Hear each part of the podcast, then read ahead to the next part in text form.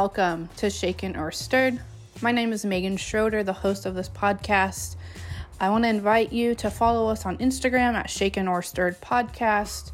And uh, remember to subscribe so you don't miss out on any new episodes. This week, we're hearing from Michaela Brewster, who is black and white and grew up in Northern California. We had a great conversation, a lot of connections, and had a really good time. So I hope you enjoy listening. So sit back, relax, and enjoy. Hi, I'm Michaela Brewster. I grew up in the Bay Area of California in Palo Alto. Um, I'm mixed race. I'm I'm half black and half white. Um, my mom is white, and um, we have a lot of Norwegian blood in us. And then um, my dad um, is black, and we're kind of from like the islands, like Virgin Islands, Barbados, that kind of thing. So yeah, so um, I grew up mostly around um, non-black people. Um, my school was uh, pretty white and then i had um, there were a good amount of asian people too but i didn't really um, have too much of um, kind of my my black side um, tapped into until kind of i was older and and kind of got to experience other other parts of myself so yeah so that's, that's how i grew up me yeah. So um when did you realize or like yeah was there a point in time when you realized that you were a little bit different or maybe your family unit was different than um, other people's? Yeah so i think i realized that when it was in elementary school and i'm, I'm not sure i don't really have an, an exact memory of like when this happened. Um, it probably happened more than once and um, yeah but just people not knowing who my mom was when i was with mm-hmm. her um, it was almost like my family unit didn't make sense to the outside eye unless they saw me and my mom and my dad or me and my dad. Right. But a lot of questions are just like is that your mom? or um i imagine that there were questions of is she adopted? if they just mm-hmm. saw me with my mom. And so kind of feeling um i just remember when i realized that just kind of feeling like I needed to make a statement or something like yeah. to to announce and right. make sure everyone knew that this yeah. is my mom, yeah. which is a weird thing to have to do um, to someone who obviously you know means the world to you and, right. and is a part of your life to have to like express and explain yeah. um, who who this person is. And then um, yeah, in middle school it was a, and high school and um, yeah, it was it was a lot more of like being called an Oreo, mm-hmm. um, not you know being called not black just because of the way that I guess I acted or mm-hmm. um, spoke or whatever, and so I kind of and it they were jokes and I I involved myself in the jokes too. Like mm-hmm. mm-hmm. I I think one way I've realized I kind of coped with a lot of the stuff that now I'm starting to process through yeah. um, was just like either making the joke first or mm-hmm. or being okay with the jokes. Um, so yeah, it, it was a lot of that and just kind of pushing away the black side of myself because yeah. no one saw that in me and I couldn't really see that in me. But then it was also so weird because like obviously or not obviously, but it's a podcast. But when you look at me, I I, I look black, like you can tell, and so mm-hmm. it, it's this weird dynamic where like the inside of me felt and the, the inside of me that people were telling me like how that was being portrayed yeah. didn't match up with the way that they thought i should be based off of how i looked right. if that makes sense right no no that definitely makes sense yeah um when when you were experiencing like you know the jokes and just you know a lot of people making comments um, and going along with it were you able to or did you speak with your parents about it ever? Um we didn't really talk about it. We, we've talked about it actually kind of recently mm-hmm. um, especially with all the conversations going around now about race. Um, and so they've they've expressed that um, before they got married and um, and everything. They talked about having interracial kids and like what would that mean yeah. and like you know I, I, I i it's weird thinking about it now having them have to think about that but like right. yeah like wondering what our experience would be like like would would we have trouble with our identities Mm-hmm. would we um w- you know what would we be going through going through the world like that and um in their time obviously there were even less people Right. um Yeah. who were who were mixed race so um that was i know that was a conversation that they had um we didn't really talk about it too much growing up um but we've talked about it now um a bit more in, in retrospect but Right. Yeah. Yeah. Well, it's interesting that, you know, it was a, well, it had to be a thought, you know, for them um, because they were creating a ra- reality for you. And um, you have siblings? I do yeah i have uh, a brother and a sister and then i have two older half sisters Okay. Nice.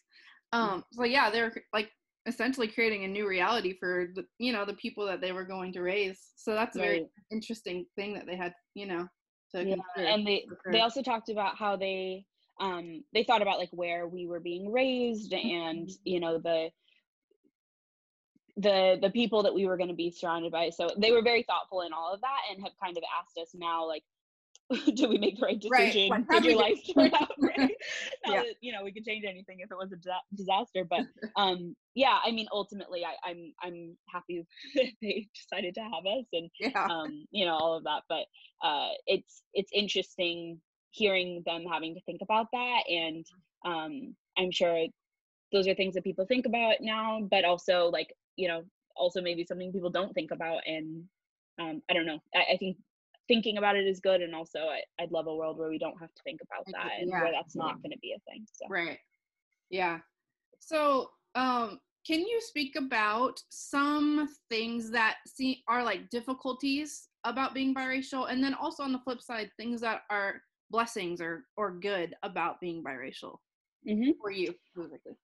Um, the biggest the biggest difficulty was my hair. My Mhm. goodness. Um, I so my mom never needed to know how to Yeah. do black hair, so that was new for her. And my dad, um, he, you know, didn't have to deal with his hair Right. too much. He's just cutting it short and um, didn't have any siblings, so it's not like he had a sister where he kind Mhm. of was um, exposed to that. So it was definitely a lot of trial and error with Yeah. that. Um, and you know, I, I wanted I wanted hair that looked like other people's. I wanted hair. I remember I like wanted hair that like blew in the wind, and like mine didn't. And I was like, it was just so stiff and Yeah. like because we didn't know what we were doing with it. And so, um, yeah, I, I I went through like we straightened it, we we permed it, we put it in braids, we tried all these different things. Um, I there were times when me and my mom would be out like walking around somewhere and we would see someone who had hair that I really liked Mhm. and we would go up to them and we'd be like, "Hi, I'm sorry to bother you, but like, what do you do to your hair? What Right. products do you use?" Um, and it's so funny that happened to that's happened to me a couple times now. Now that Yeah. I've kind of figured it out, where people have come up to me, and a lot of the times, like I've seen the um like the makeup of the family and it's Yeah. it's typically a like a, a little mixed girl and and um uh, a white mom and it, Mhm. it's really nice to to, to be able to pass that along and kind of Yeah. feel full circle Yeah. um yeah because that was such a big thing for me and my hair was a really big um insecurity but now it's one of my favorite things about myself Yeah. and um it was like probably sophomore year of college when I went to a hairdresser who like taught me how to do it the way I do it now. And um yeah, but that that was definitely a, big obstacle.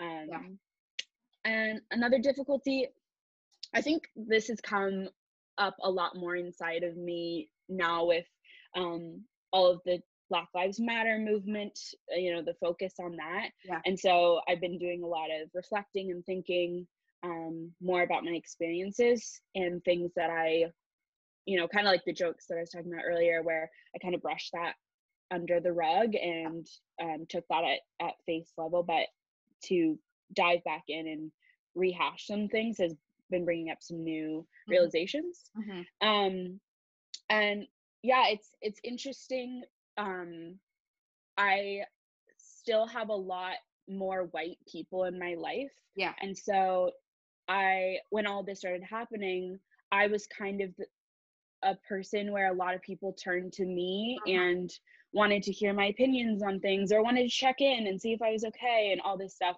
which was was good and I, I'm I'm glad that they wanted to be involved in the conversations, but um I was going through my own turmoil right. with right. um you know feeling like I had to be this spokesperson for mm-hmm. a culture, a community that I don't even know where I fall in right. because I'm somewhere in the middle and because my whole life I've been like kind of pushed to the white side of it. Right. And so to all of a sudden have the focus turned on me and to like be this representative just mm-hmm. was very confusing and I even felt learning right now about um about you know the the injustices right. that are going on that I didn't even know about and so mm-hmm. um yeah and, and even at work it's like sometimes you know i'm the sounding board um you know working in social media obviously we have to be sensitive about things and um so even even before all of this um you know feeling like i needed to uh yeah like speak up and yeah. uh decide if something was okay or not okay for something that i couldn't even fully like process through right. or um have experienced um, just because I I present as as as full black or or mm-hmm. I, mm-hmm. or more black whatever um, I just I have felt uncomfortable and not really knowing what to say so um, yeah so the, those those are some of the difficulties but blessings yeah. and good things I mean I I I love being mixed race I I mm-hmm. kind of see it as like the best of both worlds mm-hmm. and um I I feel like there's like more to relate with people i don't know like i yeah. i have i have um things that i understand and have experienced from both sides of things and so i feel like i can enter any room and feel more comfortable yeah. um I, it's not really something i think for a while i i don't know it's like my my race was obviously a part of my identity, but mm. not maybe as much as other people. It wasn't just something on my mind. And so, yeah.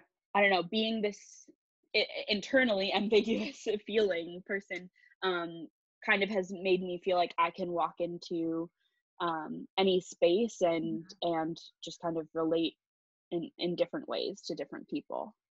Yeah, yeah, no, I feel that because I feel like as people who are biracial, we we find ourselves having to figure out how to fit in the spaces you know mm-hmm, mm-hmm, um, mm-hmm. yeah and so when you when you go into a space you would, are able to adapt quickly so it's something we've been doing since we've been born right um, totally but so yeah i definitely get that and i definitely want to um, say also that i understand and um, yeah connect with the whole like feeling like you're a sounding board mm-hmm. uh, especially during this time.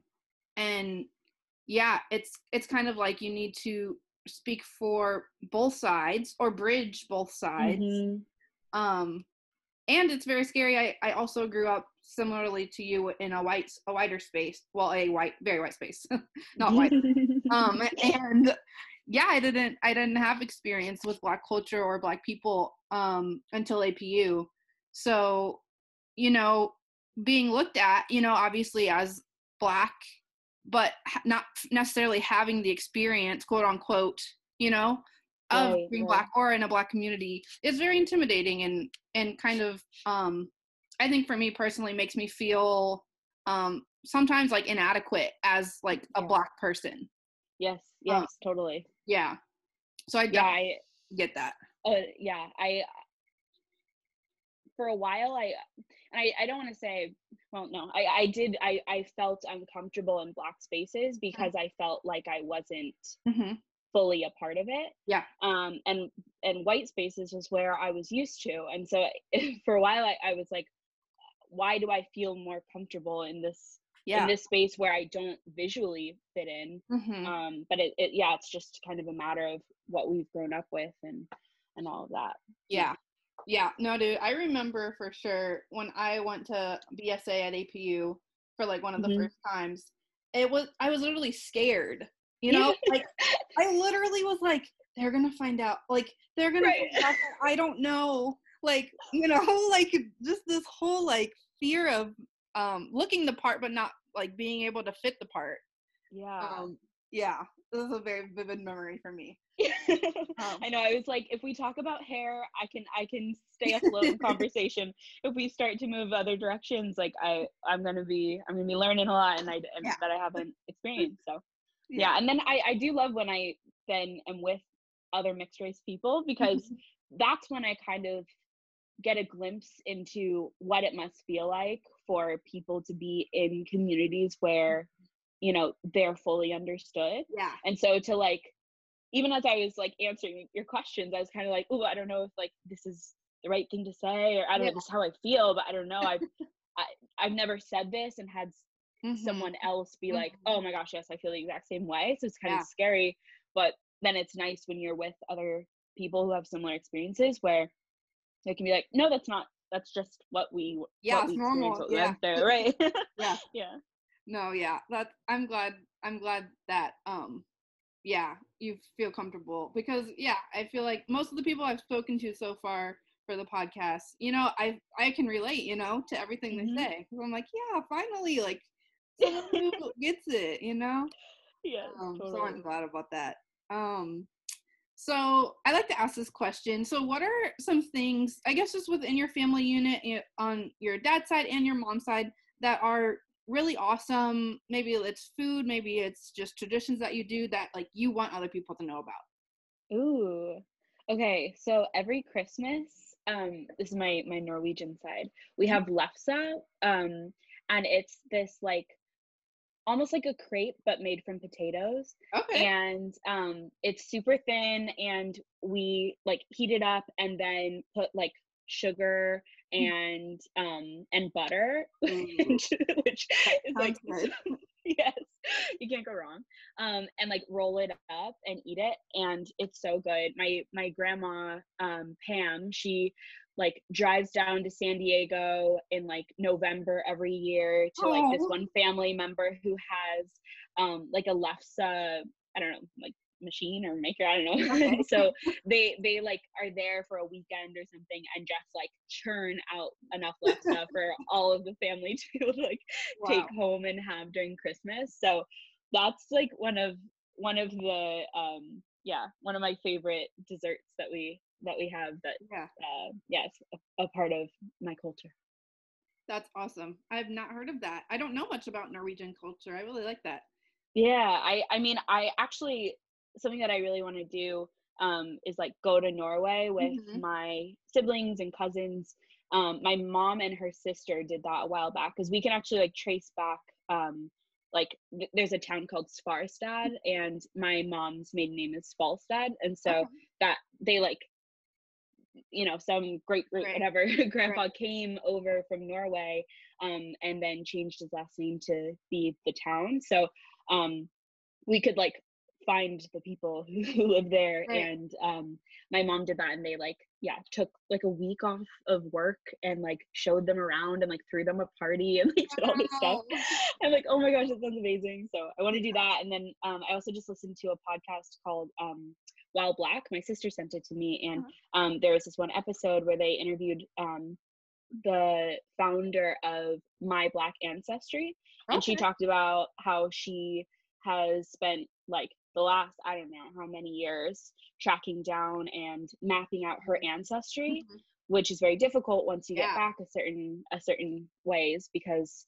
um you know once you get to the ancestors who were enslaved Right. um there's there are no records or there are fewer records Mhm. or they are like property records which Right. are are separate so um that was interesting to hear about her journey and my sister was like when i graduate i want to like go and do this so um Yes.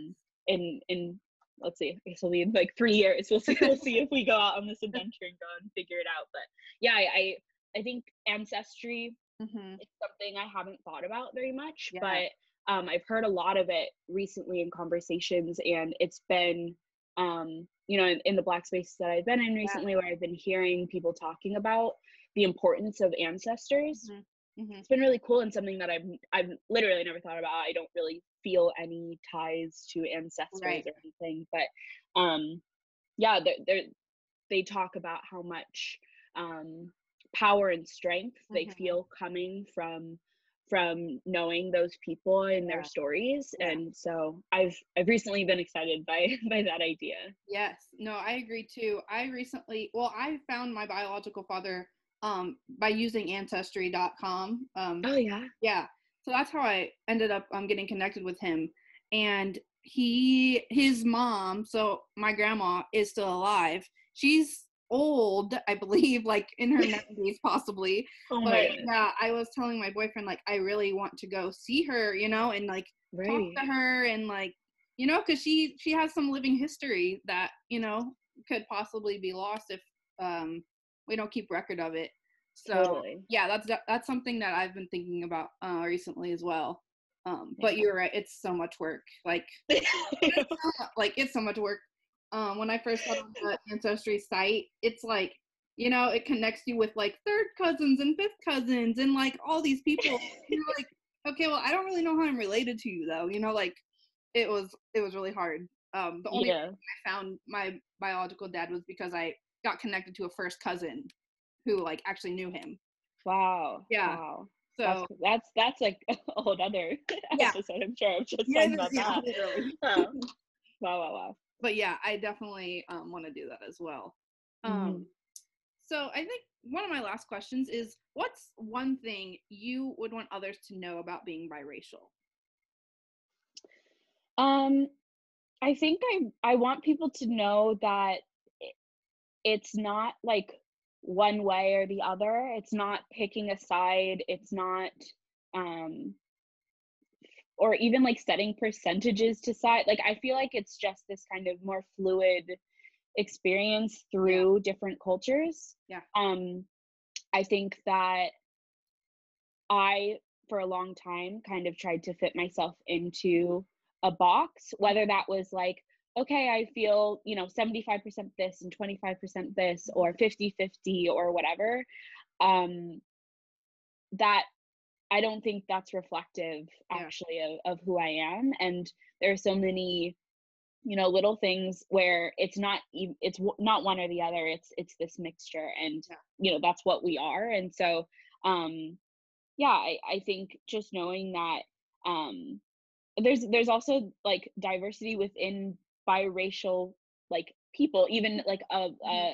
half black half white person will have a completely different experience from another and so it's it's just like all of life a matter of you know knowing a person for who they are and their experiences and you know all the depth that comes to, with that yeah um so yeah and uh, it, it like i said earlier it like it almost feels like its own third identity and mm-hmm. so mm-hmm. um yeah to to try to fit into one box is is not not helpful and not something and and, and not even i don't know I, I think it should be celebrated that yeah. that we're we're mixed we're um you know this kind of like i said best of both worlds. Like i i really do i love being biracial. I think that it's great. There's a lot of things that have come up recently that um i realized we need to work through and that were challenges that i hadn't really um like dove in deep into the the uh the roots of that but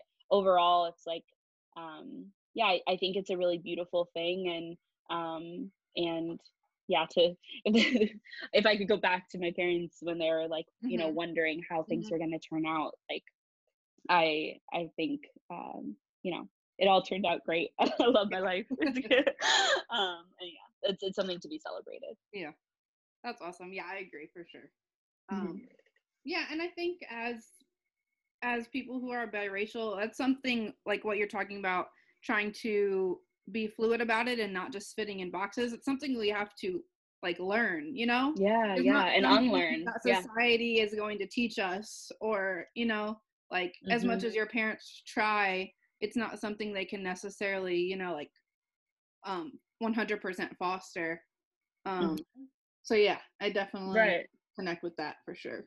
Yeah, like they there are plenty of things that I can talk to them about and they have experienced it firsthand and I can get their advice, but they do not know what being biracial is like. And right. so it's kind of like we the, the the first generations of of mixed Mhm. race people kind of have to um yeah figure that out and um you know learn from each other go from there and and educate other people as we continue your life. Yeah. Definitely. Mhm. Is there anything else you want to share? A story? Anything to plug before we wrap up?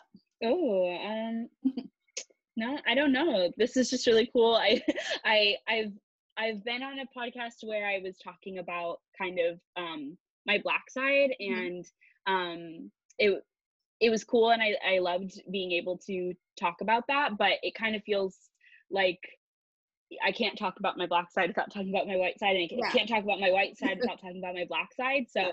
Um, no, I, I'm just I'm I'm honored that you asked me to to be a part of it. It was it's really cool number one to be a part of it number two to even just get to talk to someone else about these kinds of things so Yeah. thank you so much Of course, yeah. And yeah, I'm to keep it going. It's, you know, just getting people gathered and figuring out who would want to be interested. So if there's anyone you know, go ahead and shoot them my way. Yeah totally But yeah, I'm glad that you were here and that um, you enjoyed it. And I'm always here if you ever want to talk. And yeah, I just really appreciate you. yeah you too thank you so much All right, Michaela, have a good day. okay you too bye